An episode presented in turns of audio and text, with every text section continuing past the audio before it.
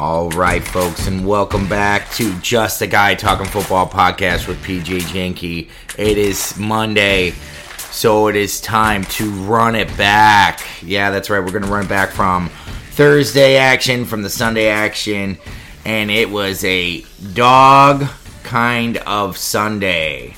It, we saw only four teams that were favored end up winning or covering. So, very much an underdog kind of Sunday. We'll go over all of those.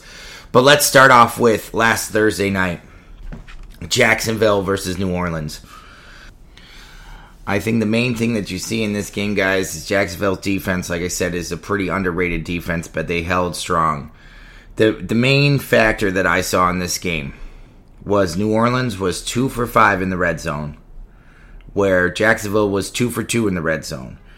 New Orleans kept getting in the red zone. They kept stalling. The defense, Jacksonville's defense, kept holding them to field goals. At the end of the day, that was enough.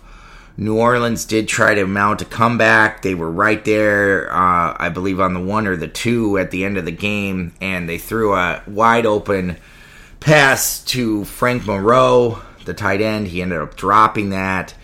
It was just, I mean, New Orleans just could not put the ball in the end zone enough. That's the main thing. And Jacksonville's defense held strong a couple times in the red zone. Uh, Trevor Lawrence, aka Sunshine, his knee definitely looked fine. He was scrambling around just fine. He was going around. Travis Etienne, uh, 53 yards and two touchdowns. It's his third game in a row with two touchdowns. Main thing is, guys, uh, you know, both these teams were not that great on third down. We saw Jacksonville just get 18% of their third downs, and New Orleans get 16% of theirs. Definitely kind of a defensive battle. Main thing is Jacksonville's defense held on in the end. All right, let's move to the Sunday action. We got the first dog that won. We have Atlanta visiting Tampa Bay. Atlanta was an underdog in this one. They ended up winning 16 to 13. Very even game. Like I said, both teams had the ball about 29 minutes for time of possession. We saw Atlanta get 53% of their third downs. We saw Tampa Bay get 50% of theirs. The main thing is, Atlanta, how long are we going to do this? You guys won, but my goodness, Desmond Ridder. They had 401 total yards of offense, but that man gives that ball away way too much. He had three fumbles. I think he had the, the three fumbles were in the red zone. I mean, Desmond Ridder, you just can't do that. He had 250 yards passing. I know he did run one of the touchdowns in, but man, not very, very good for him. I, I just wonder if Arthur Smith is just trying to figure out if how much longer he can go with Desmond Ridder. I mean, they won this game. That that's fine. But at the end of the day, they tried to give this game away. And I mean, one for five in the red zone is a is really bad. So, needless to say, Baker Mayfield on the other side, you know, they were driving, trying to get this score. Really bad interception by him on the Atlanta 11. And there was really not much to say about Tampa Bay other than that. I think that they, I think Tampa Bay at the end of the day is a better team. And they just lost this game, which is totally fine. It's a division game. One, um, note also for Atlanta was Bijan Robinson only had one touch. Supposedly he wasn't feeling well, like his head was hurting or something. So um, they definitely seem like they missed him in this game. Um, that that skill position player that Bijan is. I mean, but Tyler Allgeier filled in with uh, 59 yards rushing. We thought Drake London again with another 50 yard uh, receiving game. So, hey, Atlanta, you won. But there's got to be some major question marks moving forward with Desmond Ridder. Major question marks, in my opinion. Okay. Let's go to one of the ones that the dog did not uh, hold up in, and that was Baltimore versus Detroit, or Detroit visiting Baltimore, I should say. Uh, Baltimore took this one down 38 to 6. Now, Detroit's defense looked more like the Cowardly Lions than uh, than what they have been looking like. They had zero sacks. I don't know what they were doing. I mean, Baltimore rolled. They scored about four minutes into the game. They went up seven nothing, and then I think I blinked, and then it was twenty one nothing. And I mean, that's really all you could say. I mean, Goff had zero passing touchdowns, which ended a streak of him having at least two passing touchdowns in games for a while. Amon-Ra St. Brown had an all right stat line 13 receptions on 19 targets for 102 yards.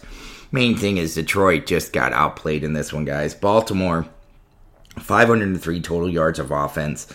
Lamar Jackson, 357 yards in the air with three touchdowns, 36 yards on the ground, and, and rushed in for a touchdown. He did, of course, revert back to his fumbling ways. He did have a fumble in this game.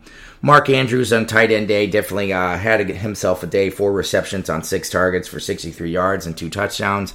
Really, not much else to say other than that. I mean, Baltimore just controlled this game and beat down Detroit. It was 28 nothing at half. It ended up 38 to 6. Not much else to say. Detroit, go back to the drawing board. You got to figure out something here. All right, let's move on to another uh, dog winning, and that's the Giants taking down the visiting Washington Commanders 14 to 7. Now, a main point of this one is Giants defense did play pretty well. But Washington, 1 for 15 on third down. Let me repeat that.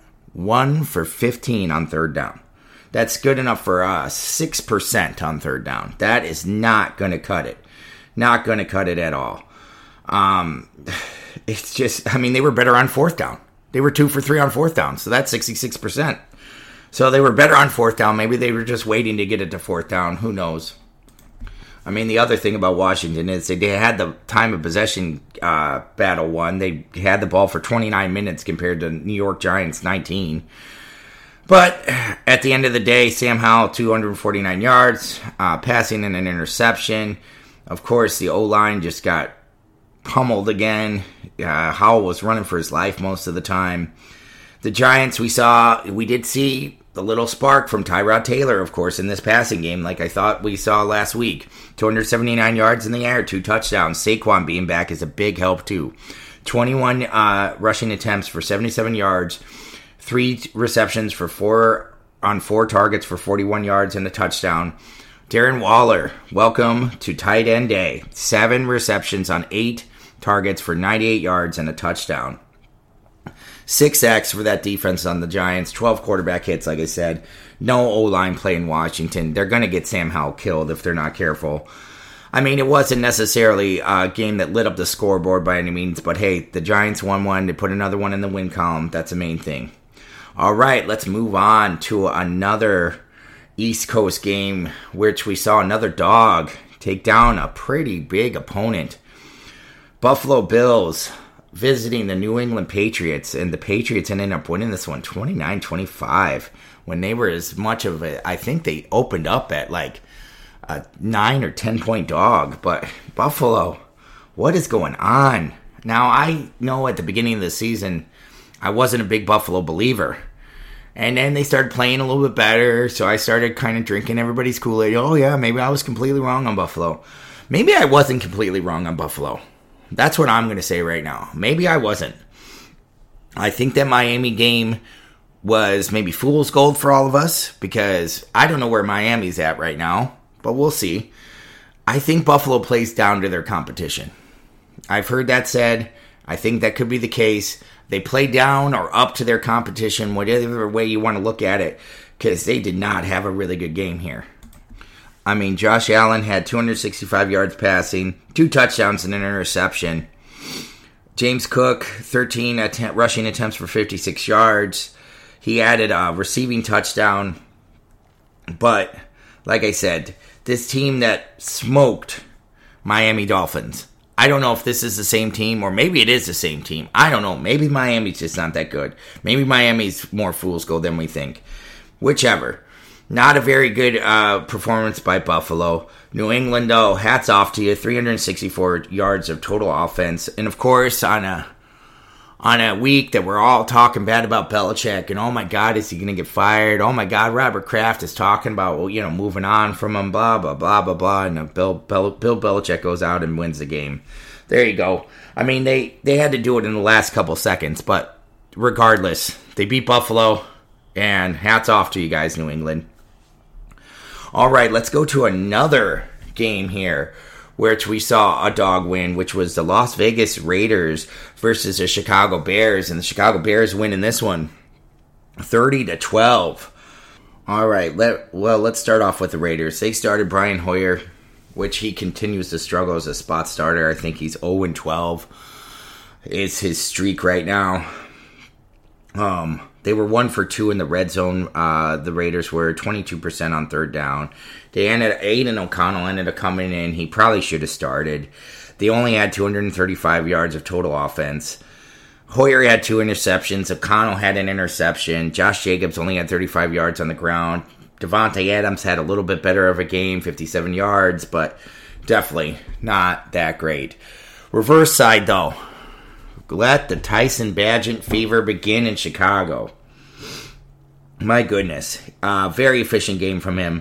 162 yards in the air and a touchdown. He scrambled for 24 yards. Hey, he did what he's supposed to do. There was no, he played with basically no like stress or pressure. He played loose. He went out there, did what he had to do. Main thing is Luke Getsy called a great game too. The run game was working and he stuck with it. The Bears had 175, 173 yards on the ground, and they just kept pushing that run game. That's what you do. When it's working, keep doing it. They can't stop it, then who cares? Just keep running it. D'Onta Foreman, 16 attempts on 89 yards and two touchdowns. He also added a receiving touchdown. Defense for Chicago starting to click. Mentioned it at the beginning of the season. They hadn't played much together last two weeks, you can start to see the defense starting to gel. They are getting healthier in the second, in the secondary too. And that's a big, big difference, guys. They've got some pieces on this defense. They're young. They've got a few veterans, but they got some sign in. They got some free agent signees. They got some draft pick guys, and they're all starting to play together and they're all starting to figure it out together. That's the main difference that I'm seeing in these Bears. They're starting to have time playing together. When you don't play all preseason and all training camp together, you don't know how it's going to be. The other factor too is you're starting to see the O line starting to click too because they're getting healthier now. So now they have snaps together. That's the main thing. Snaps together over and over, then you know what your your guy beside you is going to do. Hey, hats off to Chicago.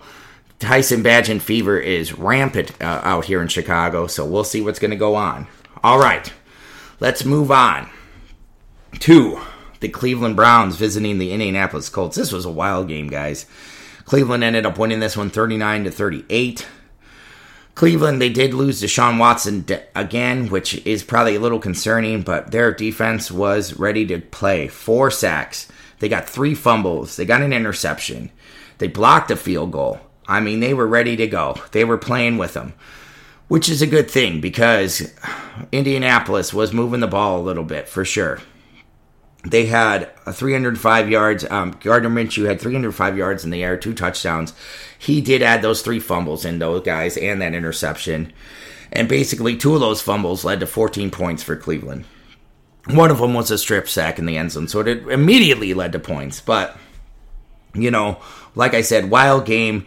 We saw uh, Indianapolis score on a 75 yard pass with like five minutes left, and then Cleveland went down and drove the field and scored with like 19 seconds left. And that was about all she wrote. Gardner Minshew fumbled on the last possession. Not like they had really that much hope. But needless to say, very wild game. Cleveland ended up winning, but once again, Indy was the dog, so Indy ended up covering. So, like I said, a dog kind of Sunday. All right, moving right along. Let's go out to the West Coast, see the NFC West matchup of the Seattle Seahawks versus the Arizona Cardinals. Seattle ended up winning this one 20 to 10. I mean, Arizona wasn't really, they don't have much to write home about, but I don't think that this team is that far out of it. I really don't. And I really wonder what they're going to look like when Kyler Murray's back. And he's starting to throw the ball on the sideline. He's starting to kind of get ready to go. He's starting to kind of do some stuff. And I just wonder if they get a spark with Kyler Murray back, what this team might play like because they don't play that far off. Josh Dobbs is not your answer at quarterback. I'm sorry, Josh Dobbs. I mean, you, you haven't been playing bad. I can't say that you haven't been playing horrible. You know, you're not turning over the ball a whole lot, so and you're playing semi efficient football. I can't blame you there. A bunch of stalled out drives for Arizona, though. They're missing James Conner, they're missing Kyler Murray. I just wonder if they get healthy, what's going to happen? Because they were 0 for 1 in the red zone. I just think that with a spark from Kyler back, it could be a different story for, for Arizona. But we'll wait to see. Because the, the word coming out of Arizona this last week was they might not necessarily be looking to draft a quarterback when it comes to next year's draft. that they might want to stick with Kyler. It's an interesting fact because everybody was saying the other way, but we'll wait to see on that one. I mean, Seattle, on the other side of things, Seattle, Geno Smith, 219 yards in the air, two touchdowns, no DK Metcalf. He was um, hurt for this game, sat out. They were one for three in the red zone, but they were 53% on third down. That's the main thing, guys. They kept moving the ball. Kenneth Walker, 26 attempts on 105 yards. They did enough to win. I know the score was a 10 point score, but it really felt a lot closer to that that whole game. So, moving right along, uh, staying on the West Coast, we're going to have the Pittsburgh Steelers visiting the Los Angeles Rams. Very tight game. Very tight game here, guys. Um, Pittsburgh ended up scoring on a 90 yard drive with about five minutes left to go. And that's about all that she wrote. I mean, Pittsburgh, though, three for three in the red zone. They did start rushing the ball better. We saw Najee Harris, 14 attempts for 53 yards. We saw Jaylen Warren, six attempts for 32 yards. Both of those guys scored on the ground. Kenny Pickett scored on the ground. We did see Diontae Johnson return for five, and he had five receptions on six targets for 79 yards. George Pickens had himself another great game, five receptions on eight targets for 107 yards. The main thing is the Pittsburgh Steelers defense had a plan for Cooper Kupp, and boy, did they. Because Cooper Kupp was only held to two receptions on seven targets for 29 yards. Now, selling themselves all the way out to stop Cooper Kupp did not stop Puka Nacua, though, which uh, he had eight receptions on 12 targets for 154 yards. Main thing is, guys, the Rams, they played pretty decent football, which they have been playing pretty decent football all year. They were running the ball to Darrell Henderson returned for 18 attempts for 61 yards because Kyren Williams was hurt. Hey, this is the couple things that happened to them they turned the ball over and had some stall drives, and Pittsburgh capitalized on it. One time they threw an interception, Pittsburgh went down and scored. Then they missed a field goal. Pittsburgh turned around and scored a touchdown. That's the thing. You got to make sure you can put some points on the board. You can't stall against these Steelers.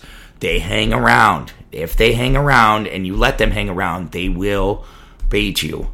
I mean, we saw about the only team that's kind of taken down the Steelers, and one of the only ones is the San Francisco 49ers, and they didn't let them hang around.